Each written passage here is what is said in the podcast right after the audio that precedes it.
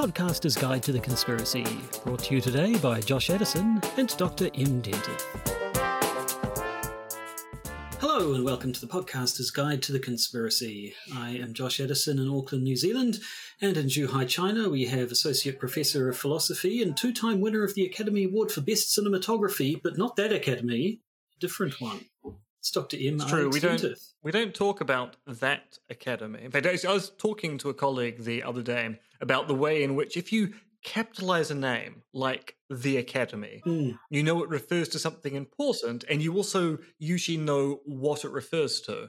And the thing is, I won my award from the Academy lowercase, an academy you haven't heard of. And that's the way we like it. Mm. It's pretty obscure. Probably haven't heard of it. So, we, we, we have a we have a, a, grim and depressing topic this week, unfortunately. So possibly we should we, we might tone down the flipness, not completely, I suppose. It's a little bit hard to avoid, but well, I mean, the episode is going to end with a very ridiculous conspiracy theory, so there will be light at the end of hmm. the tunnel.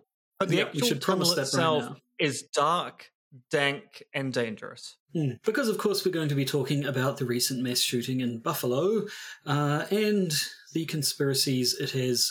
It has it has caused to come to light, and also the conspiracies it was based on in the first place. And I don't think we have anything. Wait, so I mean, I suppose we should we should quite say the conspiracy theories here because theories. actually we're not really talk we're not talking about actual conspiracies here we're talking about the imagined conspiracies of people who think that the white race is under peril so we're talking about imagined conspiracies or conspiracy theories no conspiracies are going to come to light in this episode we're simply going to cast Unlike. a light on some unwarranted conspiracy theories. Mm. But unless you have any other disclaimers, she'll get straight into it. I think we should.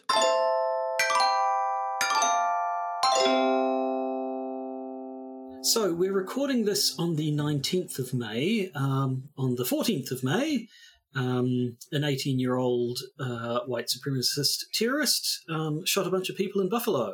Uh, we're not going to be giving you his name for the same reason we didn't name the uh, similar shooter from uh, Christchurch of a few years ago.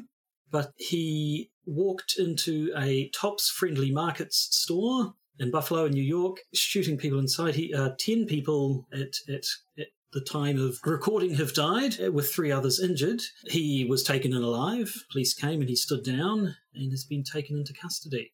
So where should we where should we start with the conspiracies around the shooting, or the conspiracy theories around the shooting, or the conspiracy theories behind the shooting? Let's start with the conspiracy theories around the shooting, and then we mm-hmm. can move in to talk about the motivating conspiracy theory which caused the shooting. And then we'll do a relatively deep dive into the manifesto.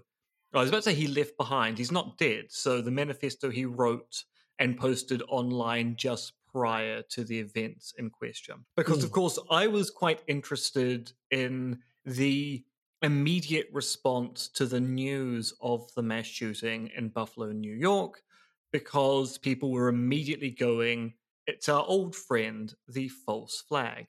And some well, of these of conspiracy theories actually concern the manifesto itself. So, as I said, we do, we're going to do a deep dive into the manifesto proper. But some of the initial conspiracy theories simply remark on what people take to be abnormalities in the manifesto he wrote. So, the manifesto is 180 pages in length as I'll discuss later on in the episode, most of it is a how to guide as to how to commit a massacre and what things not to use.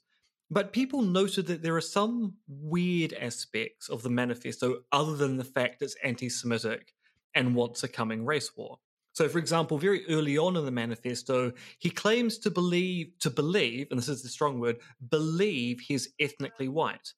And some people think that's a really odd thing for a white supremacist to say, to say that he believes he's ethnically white rather than stating that he is ethnically white. Yes, I mean, is it just just that sort of pedantry where he he isn't one of these white supremacists who's gone and taken a DNA test, so he's pedantic enough to want to leave a disclaimer if it turns out that there is some non-white DNA in his past, but is as far as he knows, his ancestry is white. Yeah, I don't know. But I mean, So I think- it does I seem think- to be I a- think there are- yeah. word I think there are there. two things here. One, he's an engineering student, and you might go, hmm, engineering students don't necessarily have the best of written prose.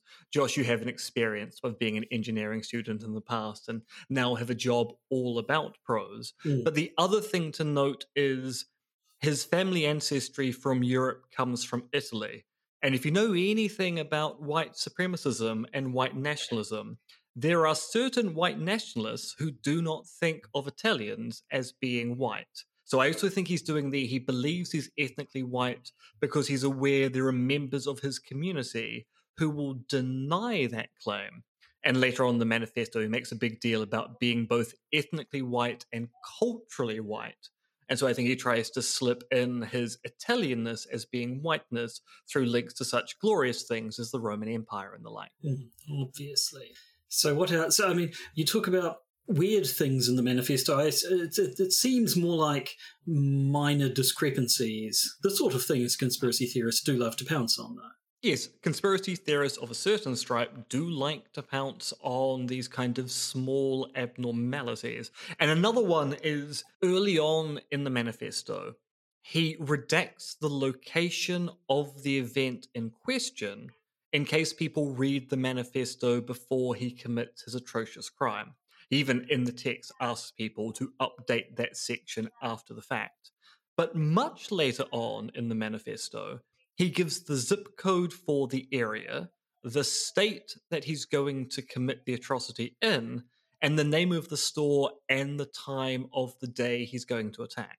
So people are going, oh, isn't it weird that he he says he's going to redact this information, but he's left a little bit in towards the end. Mm. Or he forgot that he'd mentioned it twice because it's 180 pages long. And I don't know about you, but I've I've never written a 180 page document.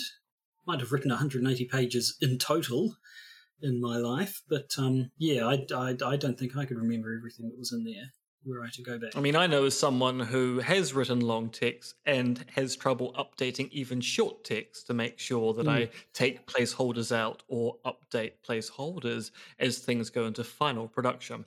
I mean, one thing which is which is also interesting, he claims he was going to attack the Tops Friendly Market Store in Buffalo, New York at 4 p.m. He actually attacked at 2. So he did change his plan after the fact anyway. You might even think that he may have left some of the details in in order to distract people and not make them aware that he was going to perform the attack two hours prior to the stated time. Mm. So I understand the manifesto includes the claim that he will plead guilty, assuming he isn't killed by the police, but apparently he's actually pled not guilty. As far as I know, yes, he's pled not guilty to first degree murder. A a murky, mysterious phenomenon known only to a select few as changing your mind, I believe. And no one ever does that, Josh, No, which is what makes no. it really unusual. Mm, suspicious. Now, people people have made something of the fact that it copies text from the Christchurch Shooters Manifesto. Although, as I believe we're going to talk about later, that that's kind of the point, isn't it? He he based a lot of this stuff directly Oh, on he- the Christchurch he- shooting. he directly states he is inspired by the Christchurch terrorists. So it is very much a case of taking that person's ideas and going one step further with writing an actual how to guide. But we'll talk Hmm. more about those similarities and dissimilarities later on in the episode. So this does seem a little bit straw clutchy to try and claim that this manifesto uh, is it contains enough to make you suspicious that the whole thing's a false flag. I mean, we've, we've said this a million times before. People will just say false flag before they know anything about it at all, and will then try and jump on anything to try and prove it. But um, the, the the the the gun business, he I think he talks about the idea that he's it's, going to inspire Democrats to enact more gun control or something. But some people claim he's too technical about the guns or something. What's the claim there? So the the manifesto is 180 pages in length. 100 of that 180 pages in length is the how-to guide, of which a significant proportion of that 100 pages is a discussion about why the gun he chose was the wrong gun and better guns were available. And people have noted that it's so technical and so in depth about particular guns and the advantages of using particular guns over other ones that it almost looks like it's name checking every gun type and every gun manufacturer such that if you wanted to revise American gun laws, you could use the description in this manifesto as a way of working out which of the bad guns you want to get rid of. Now, of course, this is all resting upon the idea that this mass shooting, amongst all of the many mass shootings that have occurred in America this year alone, let alone the last five years, is going to be the one that finally makes people revise gun laws in the United States of America. So it's, it's one thing to go, well, this could be a false flag, but the case of no, every single time people say this is a false flag designed to bring about gun regulation in the US, it never happens. Mm. So yeah, and then we we have a lot of the usual crap, I suppose. The the whole the whole lone wolf thing, which I, I'm seeing more and more pushback against that. The idea that no, these people are not bloody lone wolves. They may they may have planned and and acted on their own in the event, but they are part of a society that feed off each other and, as as, as he explicitly says, inspire one another.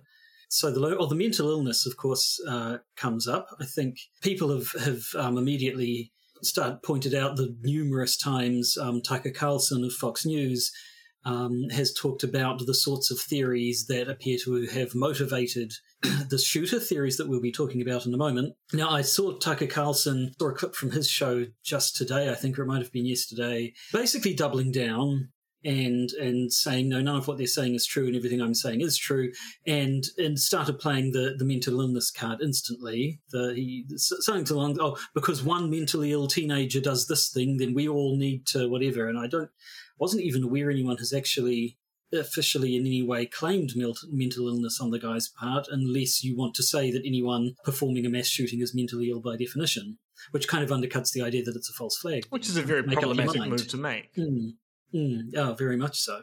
Well, yeah, there's there's nothing not un, uh, problematic about uh, the the Tucker Carlson style of take on things. What else is there to say about conspiracy theories. Well, you get the really weak source, the really, really weak source uh, response to these things, which is, oh, but I mean, black people kill white people, you know, and you go, mm. I mean, this is the Let's Alex Jones kind of thing, which is, it turns out that when African Americans kill anyone, particularly if that killing involves a and put when we're no longer a video podcast but i'm going to say when i put the scare quotes around white people here as if there's a homogeneous white white people out there whenever african americans kill white people people like alex jones will allege that the motivation is some kind of systemic racial animus the idea that they hate us. But when a white person kills anyone else who isn't white suddenly it's a lone wolf act with no context necessary. They're they're mentally ill. They were acting on their own. There's nothing else to see here. And so there's this weird thing where people go, "Oh, but black people kill people too," you know. It's a case of, I mean, no one's denying that murders and attacks happen cross ethnicities. The thing is, it turns out that we only seem to think that one type is bad and the other one, we seem to go to an awful long length to go, oh, no, no, no. It's a, it's a one off event. It's certainly not related to all the other one off events of the same type we've seen recently. Mm. I think other people have tried to claim it's not not not not white supremacism or not about race because he chose, according to the Lee Manifesto, the location or chose Buffalo at least due to the gun laws in New York State, and they're saying, "Oh, see, it wasn't it wasn't racially motivated. That's how he picked his target." But I'm pretty sure uh, the, the, manifesto covers this sort of thing. But I'm I'm pretty sure it it, it could be both. Could very yeah, easily. and I mean, there were numerous locations in that area that uh, were not uh, frequented mainly by African Americans. Yeah, and if it if it was really only location he chose, you do have to ask why did he spend so many pages in the manifesto? Talking about how the Jewish race is evil, but we need to kill off the super fertile blacks first and then go after the Jews. Yes, which of course is getting into the main theory the, the, the animating theory behind all of this, which these days seems to go by the name of the Great Replacement. Um, Great Replacement is kind of a newer term for quite an old old conspiracy theory. Um, it's one of those cases, as we'll see it. We, we've we've there has been, and we have talked about the whole sort of white genocide conspiracy theory that's been around for quite a long time. The idea that by whatever means the white race is in danger of becoming extinct, being bred out of existence, or or or, or straight out genocided out of existence. And the Great Replacement kind of started as sort of a specific sub-city bit of that, but I think these days the term has morphed to just become become kind of an umbrella term about the whole thing, so that now Great Replacement and white genocide, white extinction are pretty much synonymous. It's an idea, of course, that people these days seem to mostly cons- be concerned with immigration. There's been you know ideas of race war and stuff like that in the past, but these days it's mostly about immigration. Demographic change is going to result in non-white populations displacing white populations in countries that have majority white populations and this becomes a conspiracy theory, of course, when you get the when they bring in the idea that certain elites are actually engineering this situation. That you know, say in, in the states, the claim made by Tucker Carlson and other white supremacists is that the, the, the Democratic Party is deliberately engineering immigration policy so as to let in a whole bunch of of non-white people to replace slash displace the white population often one reaction which people have, uh, which I've seen many times come up is, why, if say this is true, why would that be a problem? And you know, so, so you think white people are going might become a minority? Oh, is that bad? Do we treat minorities badly? I thought uh, thought thought thought you said racism didn't exist and minorities have uh, exactly the same deal as everyone else. Else, that's a little bit odd. Hmm, that is a bit rum, isn't it? A little bit of an hmm. inconsistency in their thoughts. You'll be surprised to learn that not all of the great replacement white supremacist theories are well thought out or rational. Shocking, I know.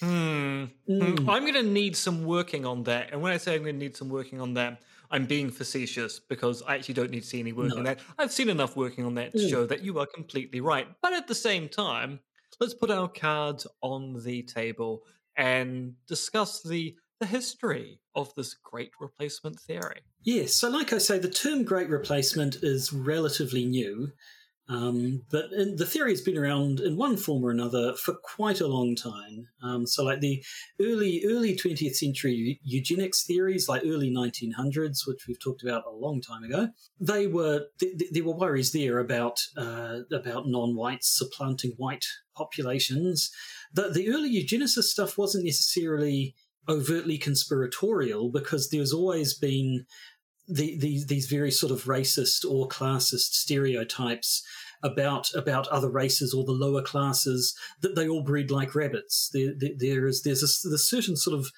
breed certain subspecies of, of racist stereotype that says the, these certain people, the, the, women are all promiscuous, the men are all rapacious, they just can't stop having children. They, it's, it's in their, it's in their animalistic nature. And so, so in these earlier cases, it's like, just by their nature, these populations will out reproduce us unless we do something about it. That, that's a conspiracy theory that's still around, and we'll see when we get into the manifesto elements of that that, that, that attitude, that stereotype still show up. What's interesting about kind of the early 20th century eugenic theories of this type? So they're also the the ableist eugenic theories of the early 20th century as well. That you hmm. know we need to get mm. rid of disabled people in our society. But early 20th century eugenics of the racist type, as you say, they weren't conspiratorial because people were being overtly racist about this. There was no hidden motivation here. They were simply saying these people are not as good as white pe- people, and we should do something about it. What's interesting about the Great Replacement theory now is that the racism is often encoded or coded in such a way that it's not meant to be overtly racist. You're simply meant to recognize the dog whistle that, you know, immigration is changing our society. Oh, but what kind of society do we live in? Oh, we live in a white Christian identity society. And there's something precious about preserving that. And obviously, when you think about it, the introduction of non white, non Christian people into that society would be a bad thing. And oh, we've there's an old term we used to use for that, which is oh race. Yes, there are certain races who are infiltrating our society, but I never said race was the issue. I said it was Mm. about protecting our white Christian identity. Heritage, yes, yes. Um, and then, excuse me, still got a little bit of that COVID around. Just can't quite shake this cough. So eugenics obviously fell quite strongly out of favour following World War II when the Nazis got their hands on it and sort of showed where it could really lead. The Nazis themselves, part, part of the Nazi propaganda um, involved concerns about the white, the, the Aryan race dying out and being replaced by these other races that they wanted to get rid of.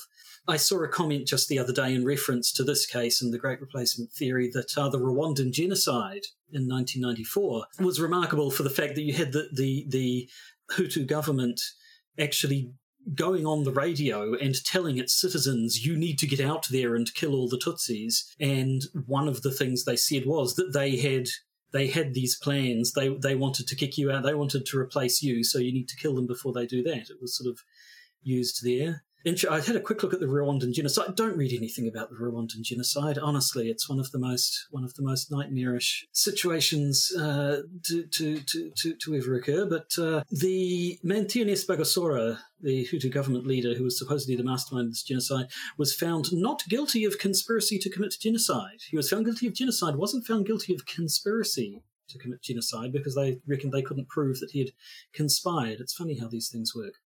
Anyway, that's a side point. A little bit closer, or actually uh, one year closer to the present day, 1995, American neo Nazi David Lane wrote his White Genocide Manifesto. And I think, am I right in thinking that's where the term white genocide really got its, really became popularized? I feel I should know this, and I think you're right. But in I case you're the- wrong, I'm just going to go maybe. So anyway, so that, that was that was a big a big moment in the white genocide conspiracy theory. But um, it's not until 2011 that the term Great Replacement became popularized by a French author, Renaud Camus, who wrote a book called The Great Replacement, Le Grand Remplacement. And so I believe the term Great Replacement, I, I don't think he invented it, but like like most people, you sort of there'll be a term that maybe has come up before, but then one person will actually popularize it and be responsible for it actually getting out there into the wider world. So he like I did book- with the terms particularism and gen and generalism. They, they aren't my terms, but I'm Nope. the person who who pushed it them onto the the, rest of the literature. Mm. So this is a book. He said he said it was inspired by things such as uh, British politician Enoch Powell's famous "Rivers of Blood" speech, the anti-immigrant speech he gave in the 1960s.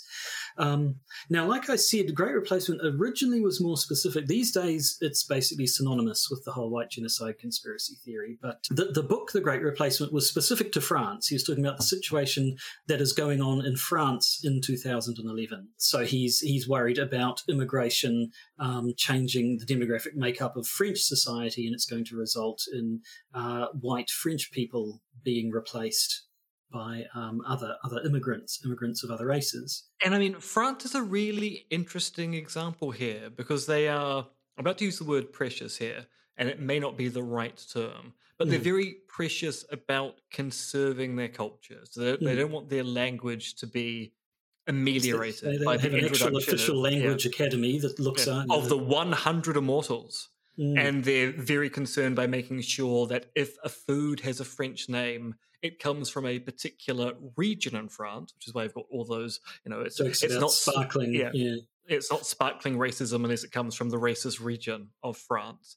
And they also have very strict rules about codes of dress. So the idea of particular religious symbols being prohibited in public places, which includes Christian symbols as well, but it does seem like most of the laws are predominantly aimed towards Muslim immigrants, forcing them to integrate into a Catholic like French society.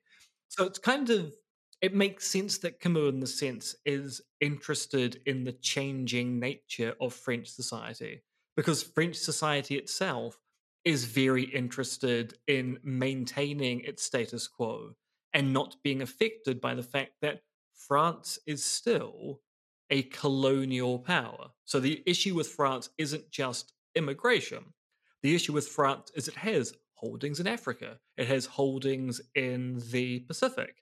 And France would like those parts of the world to be French rather than hold their local indigenous identity. And so France is in this really weird crossroads of preserving itself whilst maintaining colonial work overseas and also being part of the EU, which allows immigration to occur and travel across borders with ease. Mm. So the book, The Great Replacement, it uses a lot of World War II imagery, lot of lots of sort of allusions to the French Resistance. The um, the the refers to the immigrants as being occupiers, refers to the quote unquote replacist elites. These are, as we talked about, when you get into a conspiracy theory with the idea that you have certain elites are actually engineering the situation. These, in this case, he, he compares them to collaborators in World War II. He compares himself and the people his who who, who um, believe the same things he's do as being like the French Resistance resistance. Uh, he even goes so far as to refer as to compare the the white quote unquote genocide that's trying that's being engineered in France to the genocide suffered by the Jews in World War II. Which, yeah, that's if if if you're going to make an analogy, I, I posit that's not the one to make. Now, to, to begin with, one thing that did distinguish the Great Replacement um, conspiracy theory with the wider white genocide theories is that the Great Replacement, at least initially did not did not appear to include any sort of anti-Semitic aspect, because the white genocide theories all tend to be very anti-Semitic, along with their general racism. The as as you say, the kind of immigration that tended to concern people and still does in France is Muslim uh, immigration. So the that, that that sort of distinguishes to begin with. But then, as I say, the term has become used more and more widely to cover the whole thing. So these days. I think any theory any, any the terms white genocide and great replacement tend to be synonymous, as you can see by the fact that the the protests in Charlottesville just a few years later had people chanting "Jews will not replace us." You're already talking about replacement and Jews in the same breath. Interesting to note that Camus himself claims that his philosophy is a non-violent philosophy and that he, he, he disapproved of any sort of white nationalist violence. But as people have said, it's kind of hard to see how else he expects people to respond to his book of saying that there is there is an existential threat to French society that's being that's a deliberate act by certain factions within society. It's like what what do you expect people to do about that if they genuinely believe it, other than take action? And you've made it sound desperate enough that that really only violent action was going to um going to have any sort of an effect. So people have kind of he well well he, he officially officially says he does not condone white nationalist violence. White nationalist violence do, does has no problems appealing to the sorts of theories that he puts forwards. Now, Great Replacement, of course, is something that that has made reference to by the um, the shooter in Christchurch, by the uh, notable the, the mass shooting in El Paso the year later in 2019, the Buffalo shooter also refers specifically to this theory. And as we said before, the Buffalo shooter refers explicitly to the Christchurch shooter, doesn't he? As as a major what's what's the word I'm looking for? Inspiration. Inspiration. Thank you. I don't know why that one wouldn't come out. Major inspiration of his own manifesto and, of course, his own actions. So maybe it's time to talk about the manifesto. Yes, a manifesto so, that you really can't admit to well, knowing no. much about, can you? No, that's the thing. So you may recall the Christchurch Shooters Manifesto is classed as objectionable, inf- objectionable information in New Zealand. So it's illegal to own or distribute. It sort of puts it in the same category as like child pornography or what have you. Unless um, you have a dis- unless, unless you, have a, you have a dispensation, yes. So you yourself applied for and was granted a dispensation to to read um, the Shooters Manifesto. And initially, I was going to say, so did you have to do the? Have you looked at the manifesto? Did you have to get a dispensation? But then I remembered, hang on, you're not actually in New Zealand anymore. So did you have to do anything to get you? You know, did, did you have to jump through any hoops, or was it simply a matter of looking for it and finding it? I, I mean, I actually don't know whether there's any classification of it here in. Oh, sorry, China. I should also I should also say the Buffalo Shooters manifesto immediately was sort of provisionally classed as objectionable material, the same as the Christchurch Shooters. They sort of did that straight away and maybe review it later. But it's, given that what I understand it seems to be of a kind, I can't imagine that Yeah, um, I mean, even, classification will be even though our chief censor is has stepped down and we have an interim chief censor now, so maybe things might be different.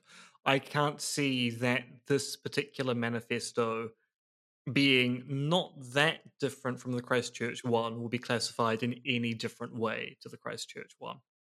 No, uh, so finding it was initially difficult. It turns out that putting the word Buffalo Manifesto into a search engine got you nothing whatsoever because the big search engines and social media have been doing their best, and I'm putting I'm going to put an asterisk beside that because I'm going to criticize this in a minute to make sure the information doesn't spread.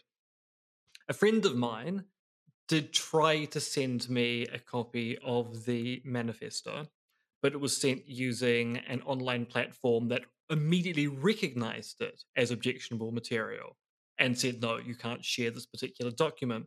But because I was able to see what the file name was, I was then able to go to DuckDuckGo, put the file name into the search engine, and the first hit I got was a full copy of the manifesto, which kind of goes to show that if you've got enough information, you can still find the stuff online. And surely, if there's a common file name to an objectionable piece of material, that is something you block from the outset. So, on one level, well done, search en- engines, for making it relatively difficult to find the material with a cursory search. But if people know what they're looking for, it's actually trivially easy to locate this manifesto online. Mm. So, as I say, it would be illegal for me to um, have a copy of it here in New Zealand, and so I have not read it in any way, and frankly don't care to. But luckily for me, I have you who have read the whole thing. So, Yes, all 180 pages, all Mhm. 180 mostly boring pages for reasons I'll get into.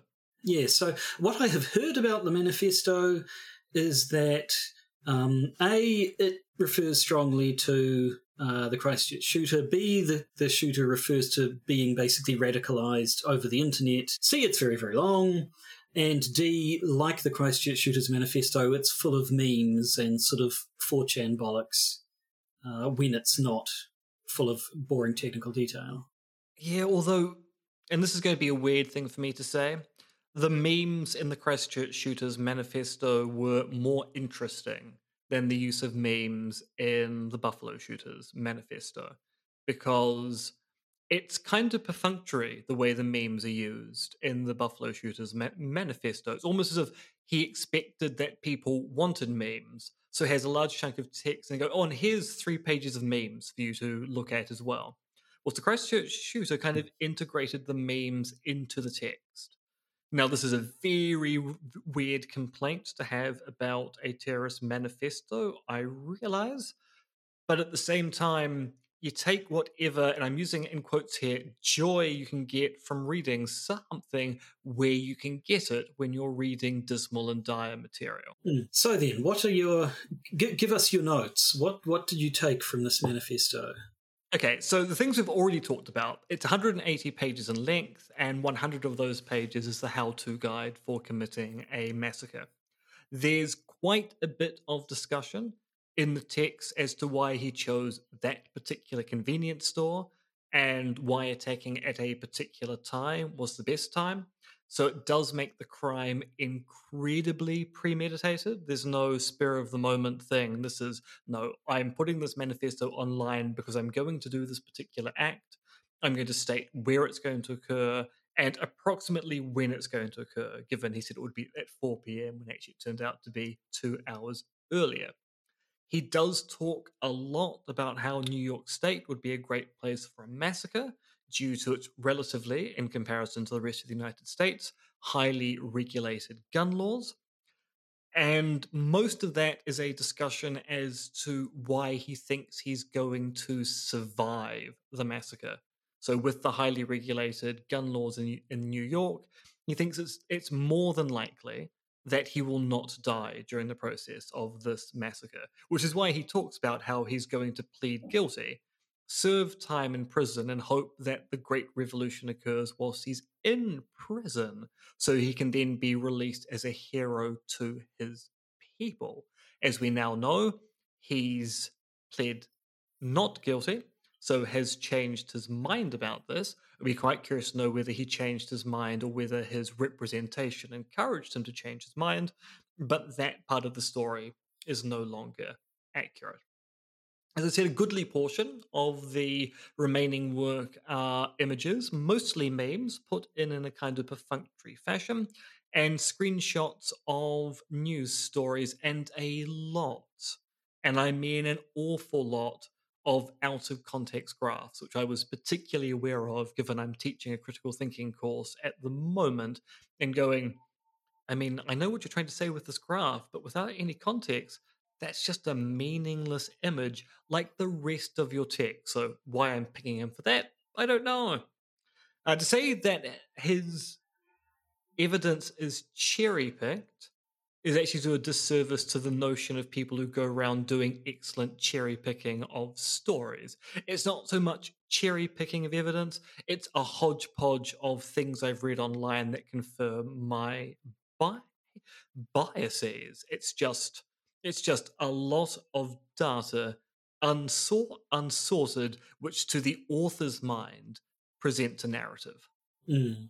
Yeah, you said about the Christchurch one, a lot of it assumed you sort of read read 4chan and therefore actually understood what appeared to be otherwise sort of random non sequiturs and so on. I, I assume this one also assumes it's written it's written in such a way that it assumes you already know what he's talking about. Yeah, although there's a kind of weirdness to this. So the Christchurch terrorist we know was interacting with people online in communications. And there seems to be less evidence of the Buffalo shooter actually engaging with other people. So one of the things which has come out post the massacre is that he had a Discord server where he was openly musing about committing a terrorist act on that server. But as far as we know, he was talking to himself on that server. There don't appear to be other users on it. So the Christchurch terrorist, he appeared to have had interactions with people, particularly on boards like 4chan and the like. And so the way that he integrated memes and things like that into his ma- manifesto seems very much evidence of this is how I talk online. Well, the Buffalo shooter seems to be much more isolated from communication with people on these platforms and thus knows you're meant to put these memes in but they're put in in a way of its form but there's not any particular function to them they're not playing a particularly strong role in the kind of narrative he wants to bring forward and i realize i'm engaging in folks psychology here but it just seems to be that there's a difference in the kind of character behind the writers of these texts. And that, I mean, that comes across in the really focused way that most of the text is a complaint about the guns and armor he chose. We'll get to that in just a minute. Let's actually talk about his his background.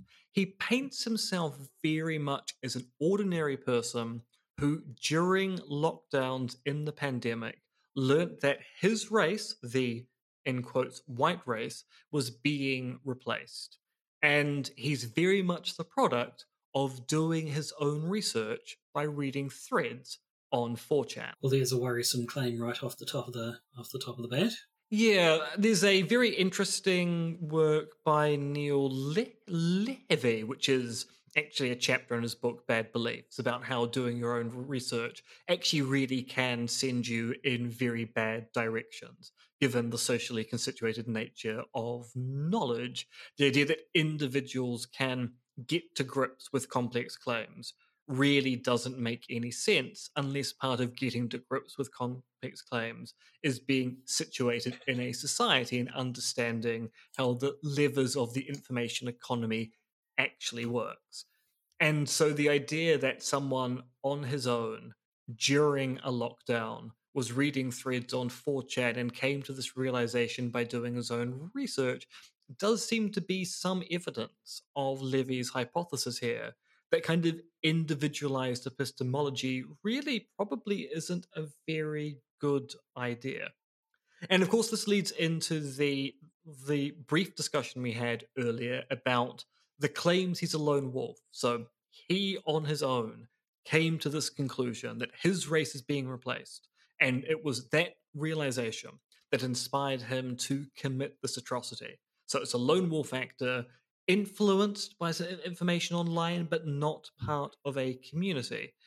And of course, that's that's a complicated claim to unpack there because the idea that there are these communities out there promoting these views and and inculcating people into them means we're not really talking about lone wolves even if he wants to make the claim he wasn't involved in a conspiracy a concerted conspiracy of people plotting together for this massacre the influence on his views is something which still does need to be talked about. And yet, many people want to put it to one side because then you would have a very awkward discussion of what is going on in these communities. Hmm. So, what else does he say about himself then? So, he's not a Christian. He claims to be a non believer, but he is pro Christian values as they are the basis for white culture. Hmm interesting to hear where he thinks white culture comes from, but I think we'll get to that. He's also clearly an anti Semite and clearly a transphobe. He seems to be okay with other queer identities as long as they don't get in his face, but he's very specific on saying that trans people are mentally ill. Mm-hmm. That's, I don't know what to say about that. It, it it's it seems to be tangential, I guess, to the white supremacist stuff, and yet I'm not surprised to hear it there. No, no. Mm. Now, one thing which I wasn't aware of, he claims, because he spends a large section of the text having just committed to massacring as many African Americans as possible. He spends a large section of the text talking about how evil the Jewish race is. And one thing which I wasn't aware of, and I don't know whether you're aware of this, Josh, but apparently the Jewish people are the descendants of eight of Homo sapiens ne- Neanderthalis. Uh, I can never say Neanderthalensis. Mm. No, that's that's a new one on me. Actually, I did. I saw it. I think it was somebody had reproduced one of the graphs from his manifesto or something, which seemed to be showing something about Jewish genetics and suggesting that they have different genetics from other European people or something. But yeah, actually descended of, of from Neanderthals. That's uh, that's an interest. Although, yeah, don't we think like a good a good ten or more percent of the population is has Neanderthal DNA in them anyway?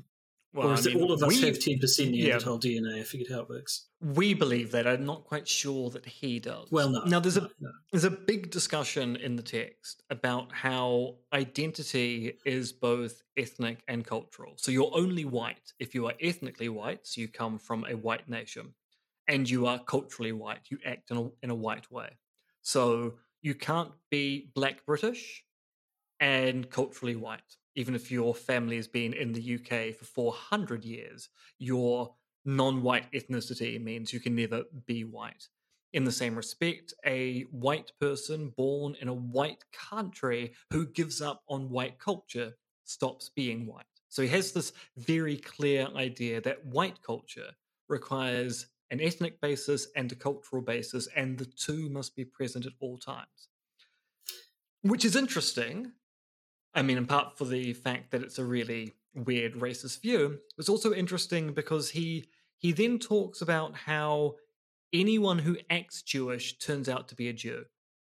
So Jeff Bezos is neither ethnically Jewish nor culturally Jewish under his view, but he acts in a Jewish way and therefore is a Jew. Mm, so it turns out that you don't have to be ethnically, you can be ethnically white, and I would say culturally white, because Jeff Bezos is as culturally white as you can possibly get as a capitalist. But as, if you don't like them under the terrorist view, then you can simply label them as the Jew. That's, yeah, I mean, I'm not in any way surprised at how illogical and inconsistent that is, but that is quite illogical and inconsistent. There was the big discussion a few years ago, wasn't there, about cultural Christianity in Britain? People. Yeah, Richard Dawkins is a big fan of mm, being culturally Christian, even people, though he's not a believer. Yeah, talking in the sense of saying they, they put their religion down as Christian, despite the fact that they're not in any way religious, but because they believe they are culturally Christian. I, I, we've said this before. I can't remember how recently it's been, but in a way, some of these white supremacists are kind of proving themselves right about the diminishing white race, but do, but the, the white race, race is becoming smaller and smaller simply because they're becoming pickier and pickier about who counts as a white person. But so okay, where are we? He doesn't like Jewish people. He doesn't like trans people, but he, he does. He he does have a solution though to the Jewish problem.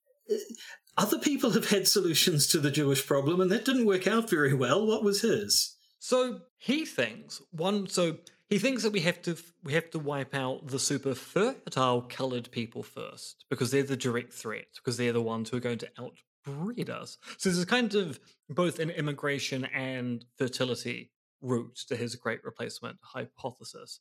But he feels that the people who are funding these super breeders are the Jewish people. So he thinks the best way to defeat the Jewish people long term is to deny them access to economic power. And this is a very interesting solution because if you know anything about history, one of the root causes for systemic anti Semitism amongst Europeans is the idea that because good Christians were not meant to engage in money lending. So usury, which I can never say properly. Usury? Usury. Usury. Usury. Usury. Usury. Usury. I can't. Usury, I can't pronounce it properly unless I'm drunk. Usury was something that good Christians were not meant to engage in. And so it fell upon the non Christian part of the population to engage in that dirty business of money lending which then turned out that actually being involved in money lending, banking, and the like is actually a very effective way to gain economic power in a society, as we see with the 1% now. It turns out that holding wealth and controlling wealth and apportioning wealth is actually a very good way to remain wealthy. So it was the act of the European. God, I sound like I'm engaging in political dialectics out. It was the act of the European which caused the problem to emerge. It was the pro- the Jewish problem, and I'm putting that in scare quotes again, even though I know that no one can see my hands, was a creation of European decisions. And then regretting those decisions, you know, oh, actually, the Jews must have planned this in the first place, was part of their dastardly plan, as opposed to recognizing, no, we we made some big mistakes along the way. We're not willing to take responsibility. And yet it seems that the Buffalo shooter wants to do exactly the same thing. And it just speaks to how ahistorical this manifesto is. This person knows nothing about history and what brought us to our current societal moment here, which means he, start, he keeps on reinventing the causes of the issues that he claims he's trying to fix. Mm. I'm and I could say this in response to basically any claim uh, made in this manifesto. What a dick. Yeah. Mm. Yeah. He also hates the idea of virtual relationships, particularly pornography, which is kind of unusual since he got radicalized online on 4chan. Mm. So apparently, virtual relationships are bad. You mean virtual, not the one personal that... romantic relationships, or yeah, OnlyFans, just... porn, and the like. But it's a case of you, you don't like online stuff when it's sexual in nature, but when it's dismally political, apparently that's fine. Mm. Okay, now the gun control business. So, as we said before, he he himself thought that this was going to trigger gun control, which you would normally think a person on the political right would be in, against. But much like your your your other accelerator, much like old bloody um, who's who, who's crazy swastika face? Charles Manson thought that that that it was that this is an accelerationist thing, and it's, it's hmm. actually going to a provoke race war. Yeah, it's going to provoke a war. war. So by by forcing the Democrats to do this thing that he knows his side is going to hate, he's actually he, he thinks he's working towards um, some sort of a some sort of a race war. So so what you, he, he thought the time scale of it would be such that it could he be all done and dusted by the time he gets out of prison.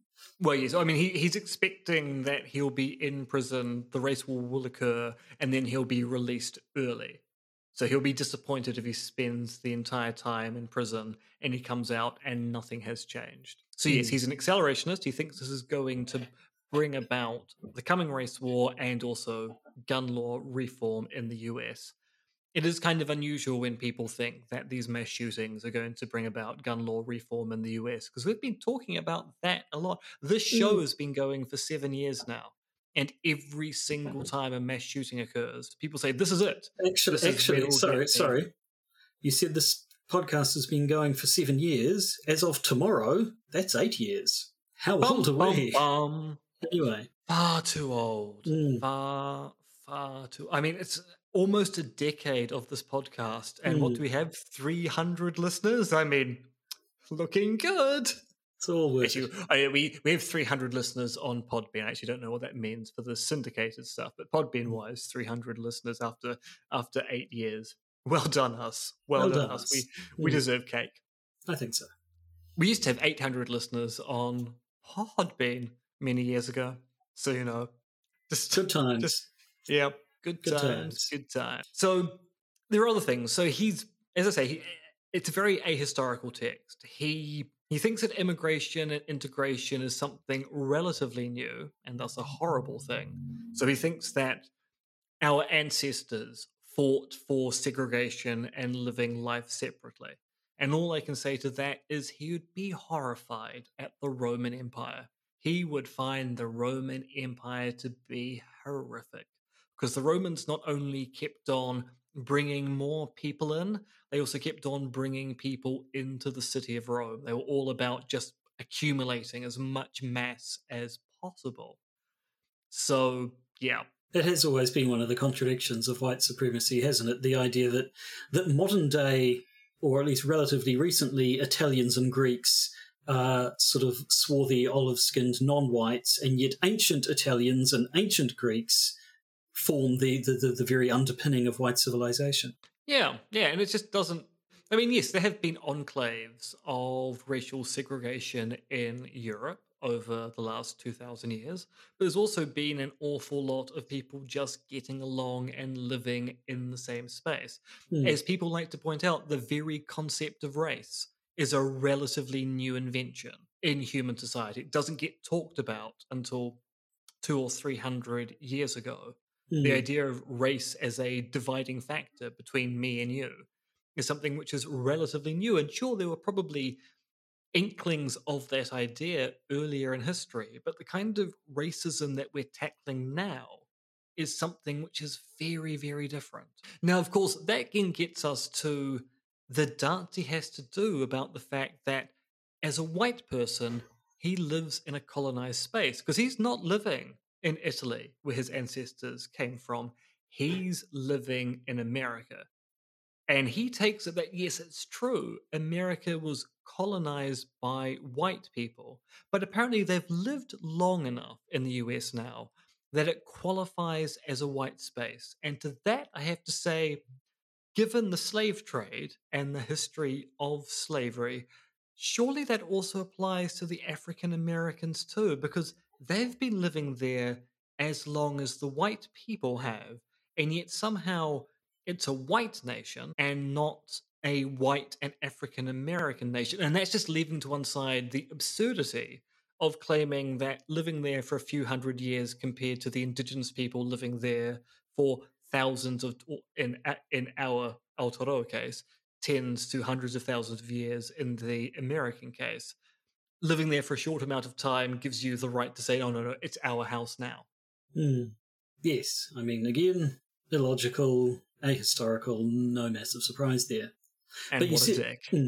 so so you said before. So again, this was sort of something that was leading to. He he goes he goes on and on and on about the Jewish people and religion and so on, and yet those weren't the people he targeted. He targeted African Americans. But as you say, so like I said before, that that that centuries old eugenics stereotype of the black people are the ones who are constantly at it like rabbits is kind of behind his idea that he's got to go after them first because they're the ones who are actually breeding out of control, even though the Jews are the masterminds behind it all. Yeah, so the Jewish people are the puppet masters, or when I wrote up the original notes for this episode, the pupper masters, because it turns out one typo brings you a completely new conspiracy theory there. Mm. But he feels that we can't deal with the systemic puppet master issue until we get rid of the outbreeding issue of these damned Im- Im-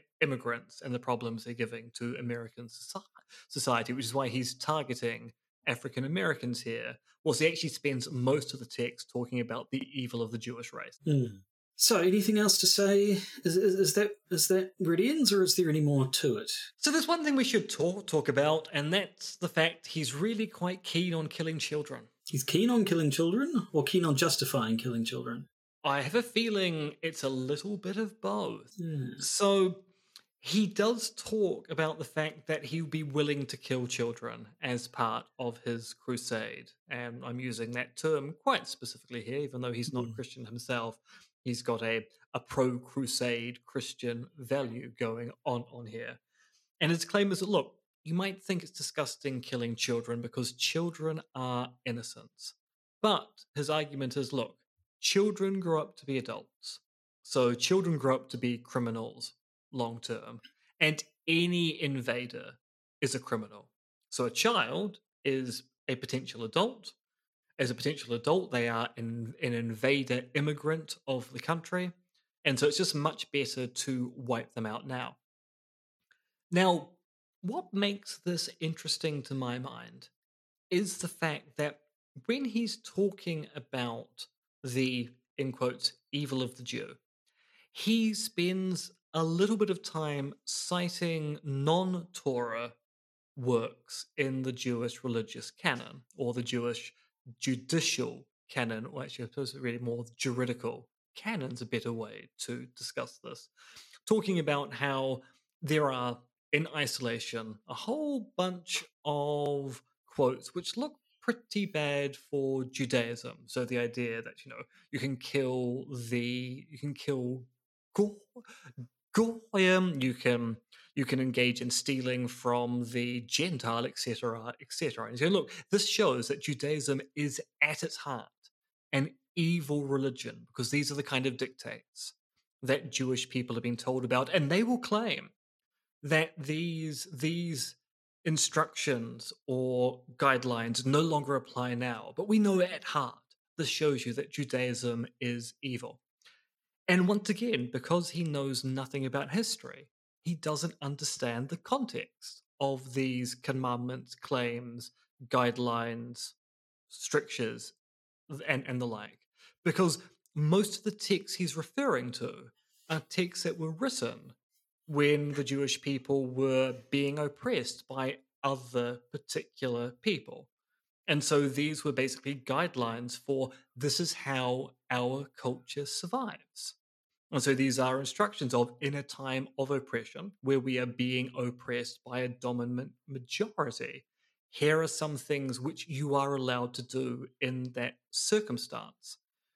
And so his imagined oppression is leading him to a discussion as to why it's okay for him to kill kids. And then he's going, oh, look, here are people who are actually oppressed who argued, and I'm using similar here once again in that scare quote way, because there's also an issue here about translation. You can you cannot trust the translations he's relying upon. But even if we take those translations at face value, the context under which they were issued and have subsequently been retracted was one of being actually oppressed by dominant majorities that were trying to control or eliminate the Jewish people at that time. And so it just seems weird that he's gone to all this length to justify the atrocities he's going to commit. And he's going, this doesn't make me bad because I'm fighting for the rights of my diminishing race. And yet he takes it that people in a similar situation who actually were being oppressed and dominated at that time, that makes their entire ethos. Hmm.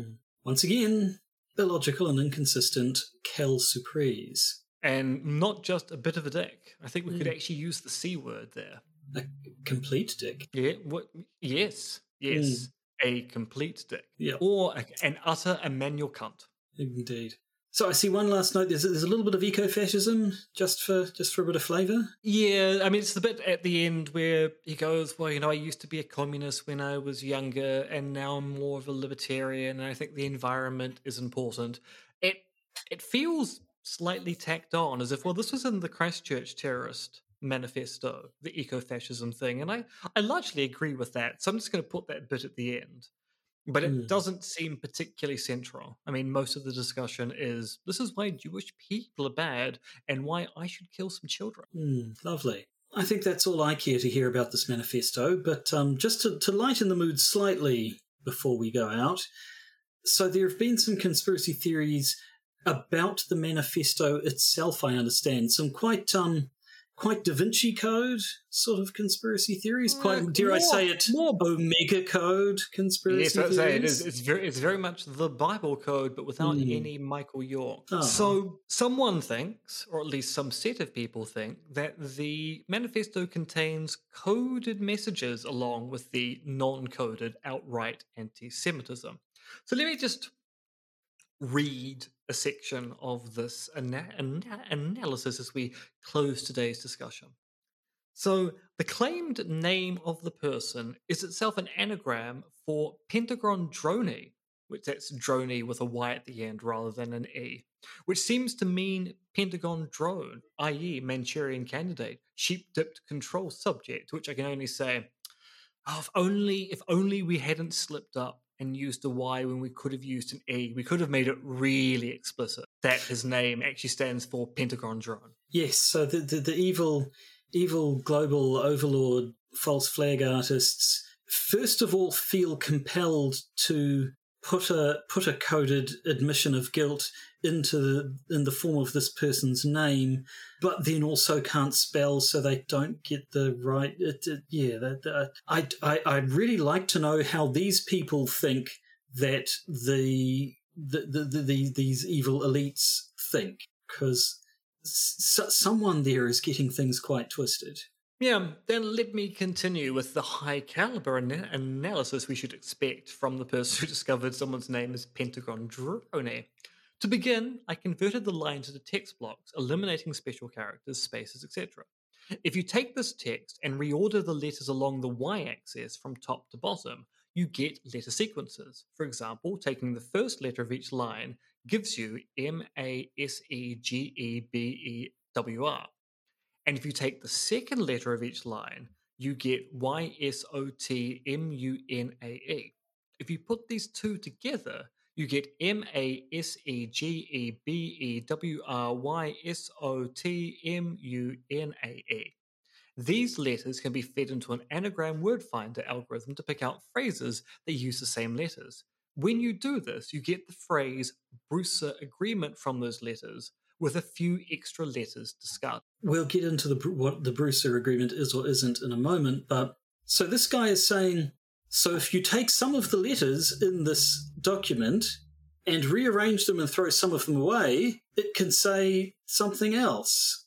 A claim that could be made of any document to say any any document that contains every letter in the English language could therefore be used to prove anything. Especially if you're allowed to remove If letters to remove from letters the, al- throw away the the ones that aren't. algorithm Hmm. finder, then yes, you're going to get anything you like out of it. I mean, you put a long enough string in, and the works of Shakespeare are eventually Indeed. going to appear.